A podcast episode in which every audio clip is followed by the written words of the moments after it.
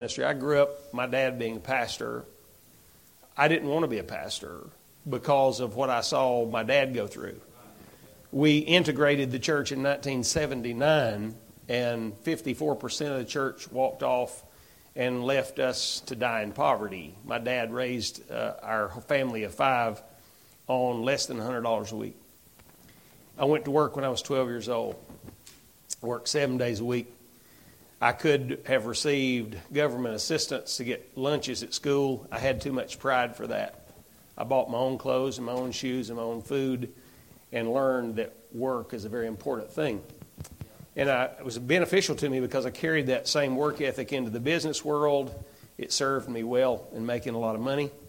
And then I carried that same work ethic into the, into ministry. But I, I'll make this statement, Brother Rupert, in regard to my experience in the ministry personally. I have had more days of hurt than I have had days of happiness in the ministry. Now, your experience may be completely different. We, we can't compare our experiences. I'm just speaking for me. There are some men, and some of you will be some of these men, that the ministry is not going to hand you a fair hand. And you're not, you're not going to have some of the things that other men have gotten to enjoy in the ministry. And if you're not careful, you'll question as to why. Okay? Well, the, the, the issue you must understand is this life here is not all there is to ministry. For some of you, your greatest ministry may be in the millennial kingdom and not here. You don't know what God is preparing you for, but God is fitting you and preparing you for something great and grand, it may just not be now. So you can't measure it on that. So, with that being said, you have to consider how am I, how am I going to spend my time in the ministry here, even if it doesn't treat me fairly? Well, one of the greatest things that you're going to have to learn how to do it, if you don't learn how to do this, you're not going to enjoy anything of the ministry, and that's you got, you're going to have to learn how to preach. And for many people, preaching is more about a style than it is about substance. I had a young man, he called me one day and he, he said, I, I really need you to pray for me this morning. And I said, Why do you need me to pray for you? He said, Well, I'm preaching for the first time since my accident. I said, So what's the problem with your accident? He said, Well, you know, the accident put me in a, it, it, it took a leg, and, and he said, It's put me in a wheelchair and he said, I'm, I'm a very animated preacher. And he said, I'm worried about when I get up and start preaching, since I can't be animated, it's really going to affect my preaching. To which I said, You need to be more concerned about the substance of what you have to say than the style with which you say it. Very few men, very few men really are concerned about their substance. And there are a lot of men who can tell you, I can take this thing straight to the top and I can take it to the bottom based on my style. I would hate to know that I had that ability.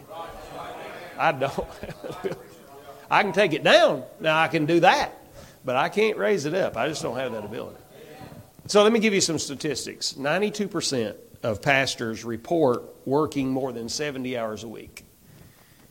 Now, if you're not, if you're not a worker, the ministry is not a place for you to be. I taught my boys, and none of them are in the ministry. They're all in business and working. But I taught them you don't make you don't make any money working 40 hours. Period. You work 40 hours, you're going to be a poor man. You got to learn to work from the time you get up until the time you collapse at the end of the day. Those are the guys that make it. For a pastor, I work between 60 and 80 hours a week every week, every week of my life. And it's hard to get done everything that I have to do. As a matter of fact, I never get done. I just find a stopping place and get, get back at it the next day. 75% of pastors report that they have had a significant stress related crisis at least once that affected their health. 50% of pastors do not believe that they are capable of meeting their job requirements that their church has laid upon them. 40% of pastors report serious congregational conflict at least once a month at least once a month. 40% of pastors say they consider leaving their pastorates in the last three months. 23% of pastors indicate that they had been forced out of the ministry at least once during their ministry, while 80% of pastors say that they have insufficient time to spend with their wife and children. 80% of active pastors believe that the pastoral ministry has adversely and negatively affected their families. Now, with this being considered, if you're going to make the most of the ministry, you have to understand that to make the most of the ministry, it's going to require you learning how to preach. Now, you can learn to administrate, and you might have some element of a successful gathering of people. But when it comes to ministry, that's a totally different thing. Years ago, J. Frank Norris started a church, or was pastor pastoring First Baptist Church in Fort Worth, and then left there. I mean, didn't leave there. He, he started the Temple Baptist Church in Detroit. He was pastoring both churches at the same time, First Baptist Fort Worth and, and Temple in Detroit, and was flying back and forth every week. G.B. Vick was his right hand man, and G.B. Vick took the church in, in Detroit. And he pastored there. I had the privilege later on of pastoring some of the people that had gone to that church in Tennessee. And I asked one of the, the men in the church, I said, So, what was Brother Vick like? What, what kind of preacher was Brother Vick? He said, I really don't know. I said, You were there for over 20 years. How do you not know what kind of preacher he was? He said, Because he wasn't a preacher. I said, Your pastor wasn't a preacher? He said, He might preach once a month.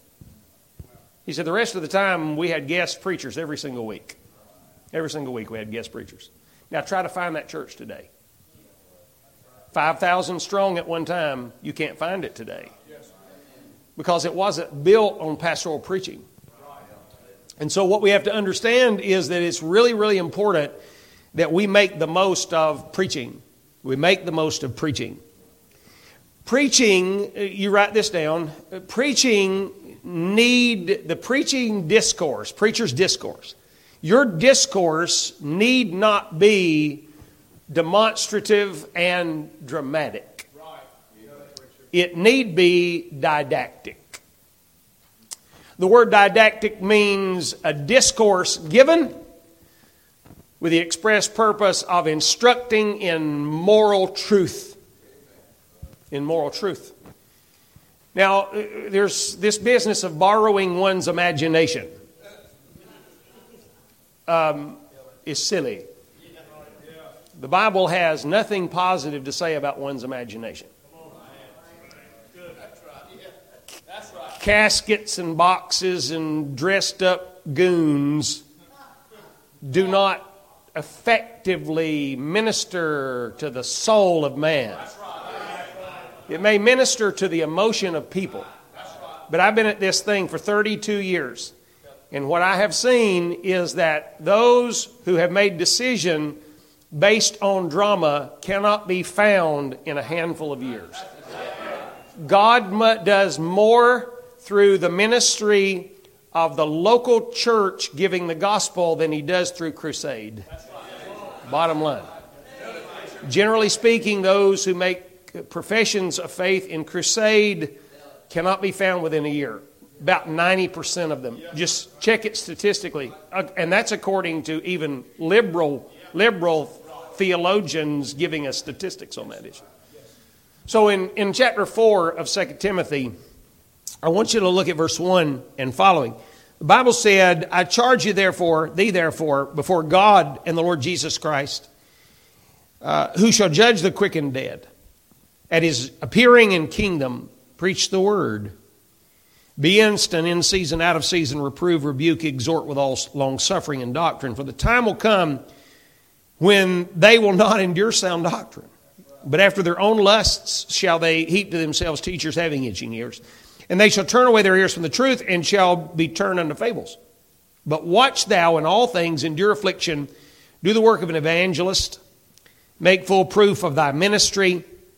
For I am now ready to be offered, and the time of my departure is at hand. I fought a good fight. I finished my course. I've kept the faith. Henceforth there is laid up for me a crown of righteousness, which the Lord, the righteous judge, shall give me that day. Not to me only, he said, but unto all them also that love his appearing. So let's let's pray. Uh, let's pray together. Father, Lord, we love you and we thank you for being good to us. And we thank you for your blessings on our lives and for ministering to us in some some way today already. Last night too.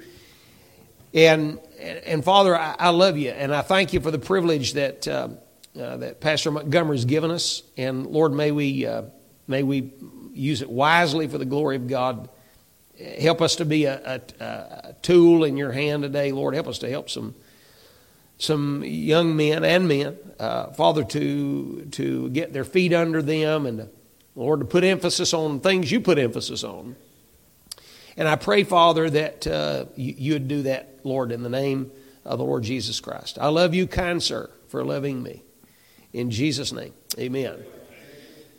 Let me, you're, you're young men, fairly young men. This will, this, I told the guys this will be the first ever in any pulpit. Let me give you a quote. The kids from the streets don't want preaching or messages. They want what they can identify with. They want to hear about the reality of their situation, not fairy tales. They don't care if it's ugly, they just want to hear about reality. That was given by the rapper Easy E. Easy E died in 95 of AIDS. He should have heard some preaching. Some preaching might have ministered to him, it might have helped him in some way. Abraham Lincoln said this. He said, when I, see, when, I, when I go to hear a preacher preach, he said, I want him to preach like he's fighting a nest of bees. That's what I want. I just want to, I want to see him get at it and get with it. Richard Baxter, the Puritan, made this statement about preaching, and most of you have heard this. He said, he said, I preach as never sure if I'll ever preach again. He said, So I preach as a dying man to dying people. And it, it would serve us well to realize and understand that a lot of preaching that's done is done for the wrong reason. It's done for controversy.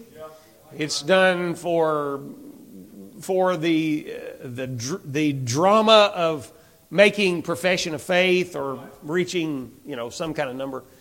It's done oftentimes even preaching is done for the purpose of uh, you know, for the purpose of letting you know what I have found that no one else has ever found. I had this guy, Brother Clay. I was preaching in the mountains, and this guy came to me and he said, "I want to sit you down for breakfast." He said, "I've gotten some truth from the Word of God." He's a college, he was a college professor guy, you know. He said, "I've gotten some truth that you need to hear." Well, that's great. I need to hear truth, and uh, so we sat down to breakfast. And he said, "Here's what I want you to understand." He said, If you've not suffered with Christ, you can't reign with Christ. I said, Well, yes, sir, that's, that's kind of what the Bible said. Can we eat breakfast now? And uh, he said, No. He said, Here's what I'm telling you. He said, If you've not really. Um, if you've not really applied yourself and lived for God, if you've lived a, carnally, a carnal life, he said, at that judgment seat of Christ, because you've not suffered with him, you're going to be wrapped in chains of darkness and you're going to be cast into eternal darkness for the thousand years of the millennial reign of Christ. I said, Well, that's, that's interesting. That's, that's great. Can we eat breakfast now? So, preacher turned to me and he said, What do you think of that? I said, Not much. He said, Why do you think not much about it? I said, Well, here's why. I said, To me, that's probably one of the most important doctrines I've ever heard. Would you agree? He said, Absolutely, that's important. I said, Why do you think the Lord waited 2,000 years to reveal it to a man running 50 in a town nobody knows about?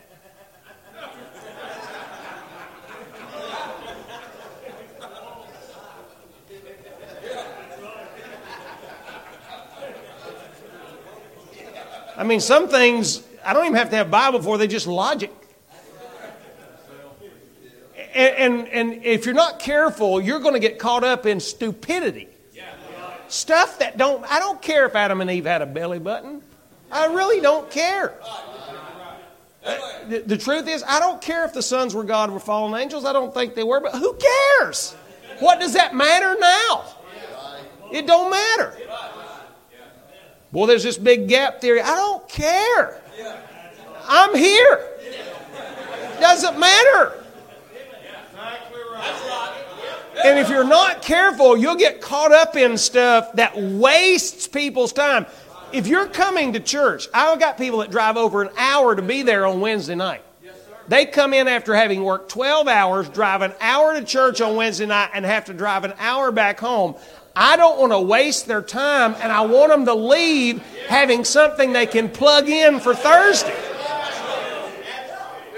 And the only thing that's going to matter is is it the Word of God? That's the only thing that's going to help their heart. And so I've got to preach in such a fashion that God is going to take that and He's going to nourish that soul through the Holy Spirit of God that seals them the same as He seals me. And He's the author of the book, so I've got to give that and only that to them. Years ago, when I took the church, we were in the book of Jonah for a year and a half, four years. I said more about Jonah than the Lord even knew. I mean, the father punched Jesus. He said, Did you know that? He said, I had no idea.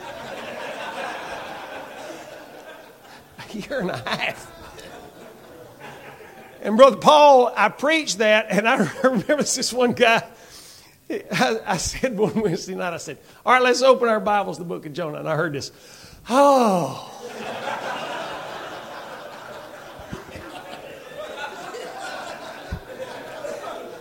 And I couldn't, I could just laugh. That's all I could do. And so he, he called me one day and he said, Brother Sam, he called me, he said, I'm leaving the church. I said, Well, can you tell me why? He said, I'll be honest with you. You are just a Bible preacher. That's all you are.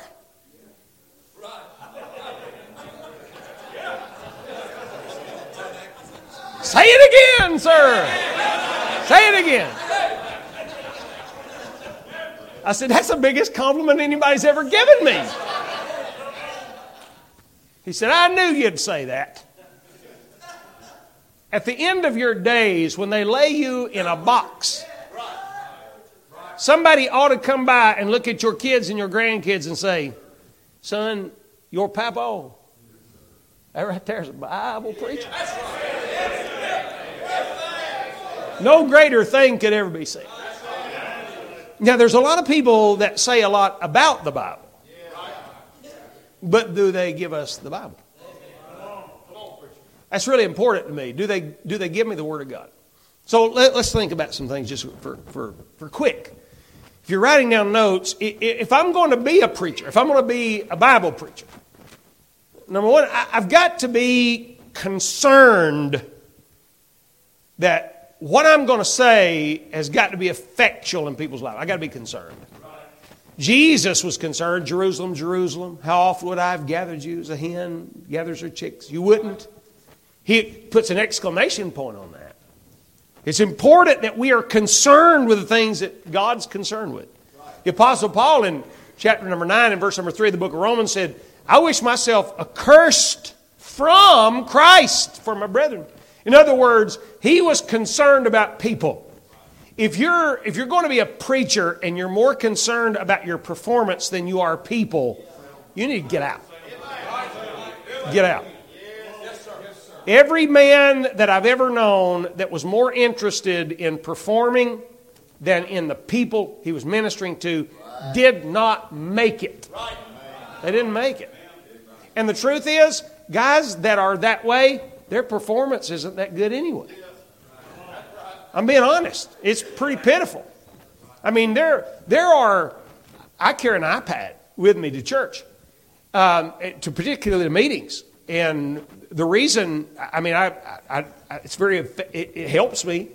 And then if I get in a meeting where it's bad preaching, I got games.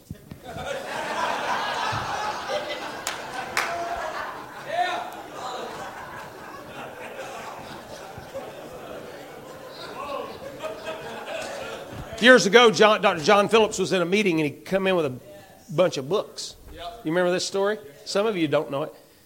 So the rest of you act like you don't know it, please. So he walks in with this bunch of books. He sat down, and boy, a preacher would be preaching, he'd be taking notes.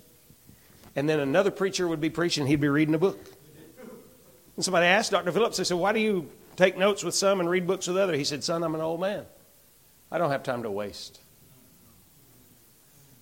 Is your, is your performance behind the pulpit, your exercising of your call behind the pulpit, is it such a lack of concern with you that it is wasting everybody's time to listen to you?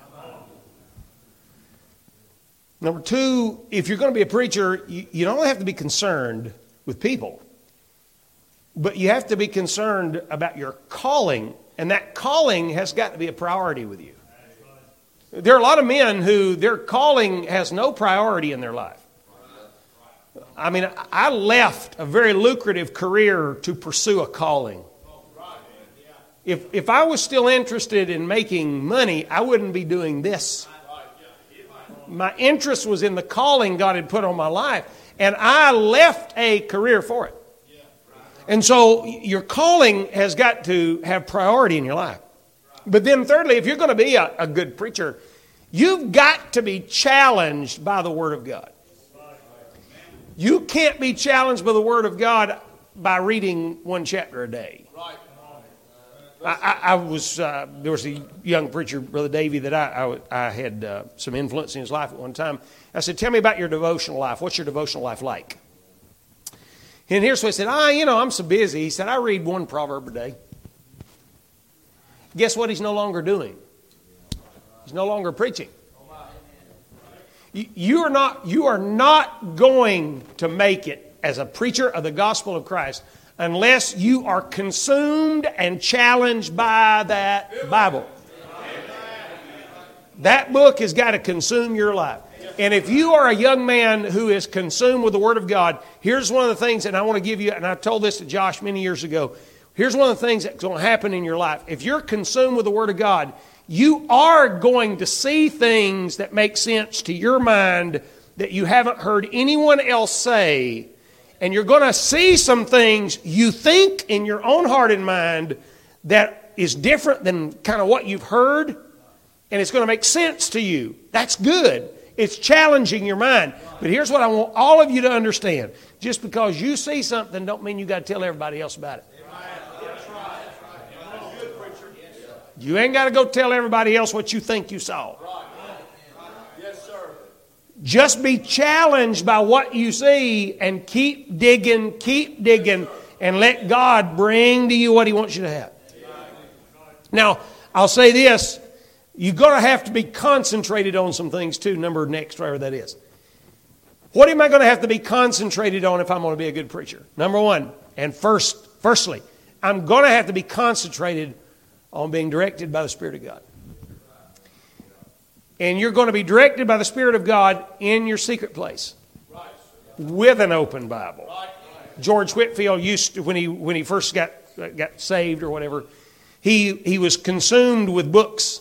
He was consumed with Calvin. He was consumed with other books that were, that were challenging his mind. He was smart. And as he read those books and really had a desire for ministry, he said it was dead. Then Whitefield made this statement. He said, It was only when I went into the secret place and I opened my Bible and I prayed over the scriptures and consumed the scriptures that God's Spirit lit me ablaze.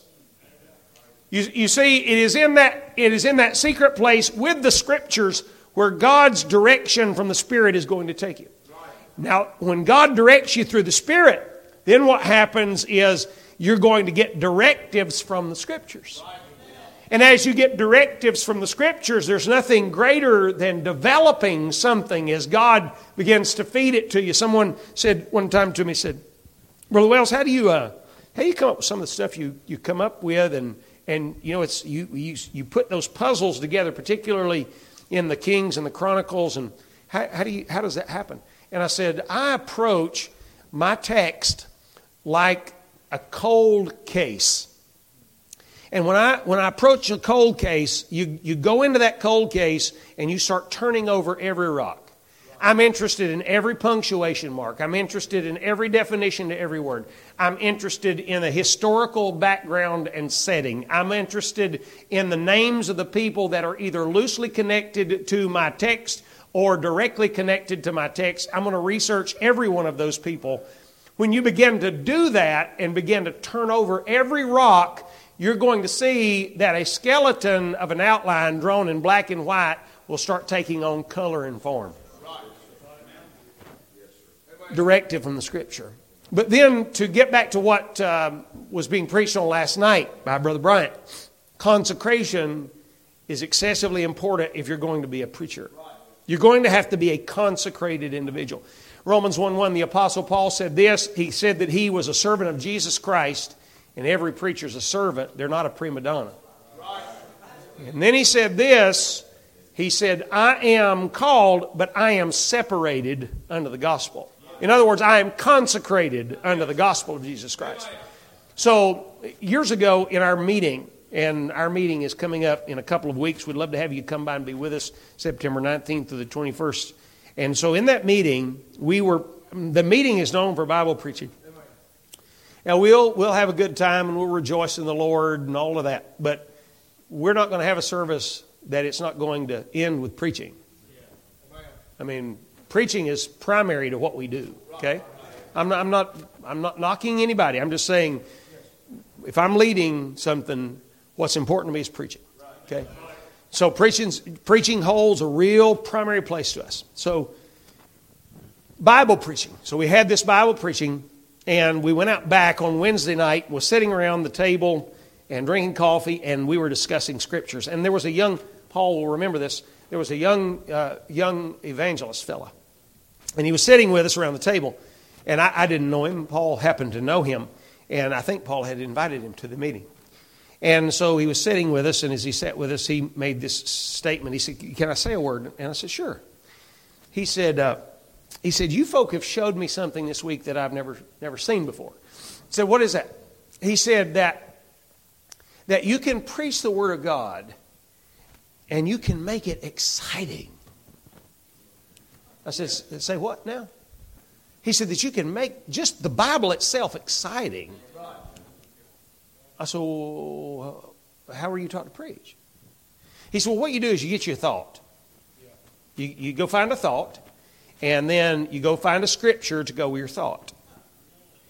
And then you go and find a story that exemplifies in illustration the scripture and the thought that you had, and you put your emphasis on that story. I said, No, no, no, no, no, no. He said, Well, that's how I was taught. I said, Well, let me ask you a question. The, the people that you hang around, and, and some of it's the bigger name people. I said, Some of the people that you hang around, I said, When you get done with a meeting and you're sitting around drinking a cup of coffee like we're, we are tonight, what are y'all talking about? And this is what he said. You were sitting there he said some very carnal things. Really? I said, let me, if you don't mind, I want to ask this question. Sometimes, does your conversation gravitate towards sensual things? To which he responded, with head bowed, often. Now, I, I don't care I don't, I don't care what the noticeable results seem to be. If in the background, and I'm not even talking about struggling with something private in your own heart and mind. Men do that. Men struggle sometimes with those things, but they're fighting against it in spiritual warfare.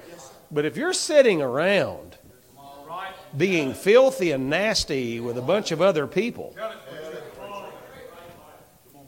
I have no confidence in your results. None. None.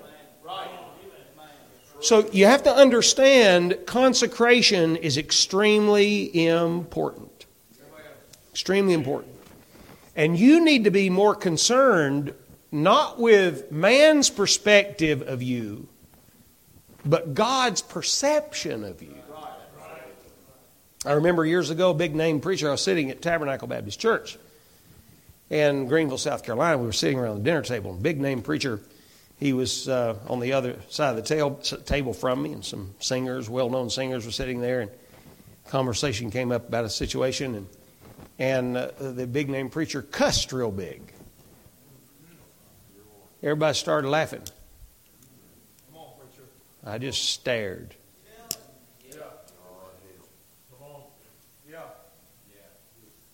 got up from my seat, pushed chair in, walked away. See, I'm, I'm real concerned about, about your character. If I'm going to listen to you, I'm real concerned about your character. You don't have to be perfect. You may even have some struggles. But if you're unconcerned about how you are in public around people, I'm real concerned about your private life. So let, let me give you some directives. You got your pen? Let's, let's look at 10 minutes. Let, us look at your directives. What, what, kind of, what can I direct you in in regard to teaching and preaching? Here's what you have to understand. A lot of people say this well, he's a teaching preacher. Is there any other kind? Is there any other kind? Do you realize that the New Testament gave as much credence to the teaching ministry of Christ as it did to the preaching ministry of Christ? Well, I'm not, I'm a preacher, man. I ain't a teacher. No, you're neither. You're neither. So there is an importance in teaching that is connected to preaching. Teaching is a deliverance of instructional truth. Preaching is the same thing, punctuated with a demand that you change immediately. That's the difference. All right, so that being said, how do I didactically inform a congregation what God said? First of all, you have to read and reread and read and reread what you're going to give them. Number two, you're going to have to research and research and research and research what you're going to give those people. Number three, you're going to have to be relevant in giving them what you give them. Re, going back to what we were talking about earlier. So, if the only thing I have told you tonight after you have worked 12 hours changing tires at the tire store or pushing dirt with a bulldozer in 107 degree heat in the shade, you have sweated all day and you're in here in your dirty work clothes on Wednesday night, and the only thing I've got to tell you is I really believe that when, when, when God got done with Adam and Eve, He stood them up and He poked them both in the belly and said, You're done and you're done, and that's where their belly buttons come from. If that's all I got to give people that have worked all day, if I am them, I ain't sitting there. There are some people that I believe are sainted. I mean, just like the saints of old, just because they have to sit and listen to you every week.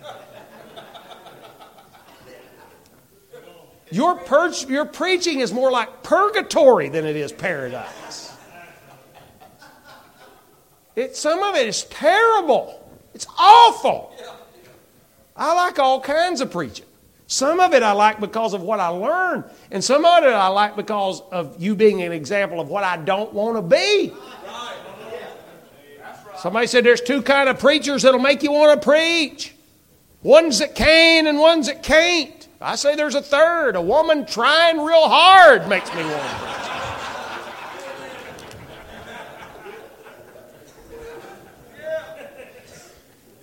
Then you've not only got to be relevant to give them something to take home to plug in tomorrow, but you've got to reveal stuff to them. Don't assume they know what you're talking about. You, have got to keep it to where it reveals what you're trying to say. I remember sitting in there preaching one time, and the guy took a took a text in Song of Solomon. And I thought, man, this is going to be good. Either it's going to be very practical, or it's going to be some kind of a positional type typical truth. It's going to be great. And he got over there in the garden of the fruits and nuts over there. I said, Oh, this is going to be great. Maybe he's going to talk about the raisin and how the raisin is brought to work. And then it, oh no. You know what we preached on that night? Some fruits and nuts I've met in my ministry. For the next hour, I heard about every bad experience he'd ever had. Where's that game? Where's that game?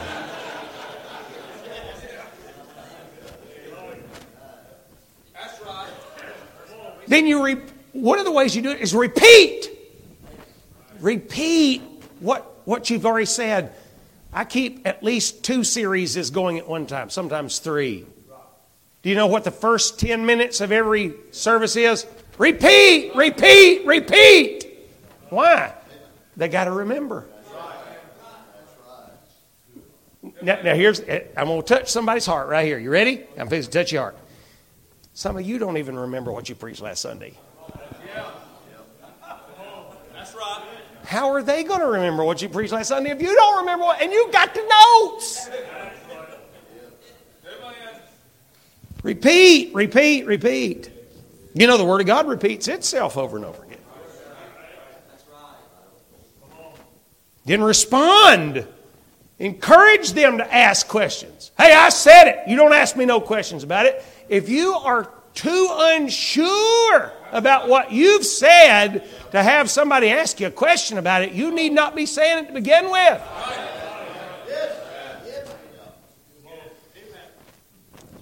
Then when you preach, rule from the pulpit. Take the rulership, take the charge. Listen, nobody's going to believe what you say if you're not sure you believe what you say. All right, so let me give you this real fast. Over there in our text, over there in 2 Timothy chapter 4, verse 1 is Paul's protest to the preacher I charge thee. That's what the word charge means, is protest. Verse number 3 and 4 is the problem that the preacher is going to face. People are not going to endure sound doctrine. And you're there. More than ever before, you're there. You're having to minister in that. Oh, I, I'm about done. I mean, I don't have many years left, just a few. And if my wife has anything to do with it, even fewer. I mean, I don't. I mean, I don't have long to go. I'm a lot older than I look. I'm 109.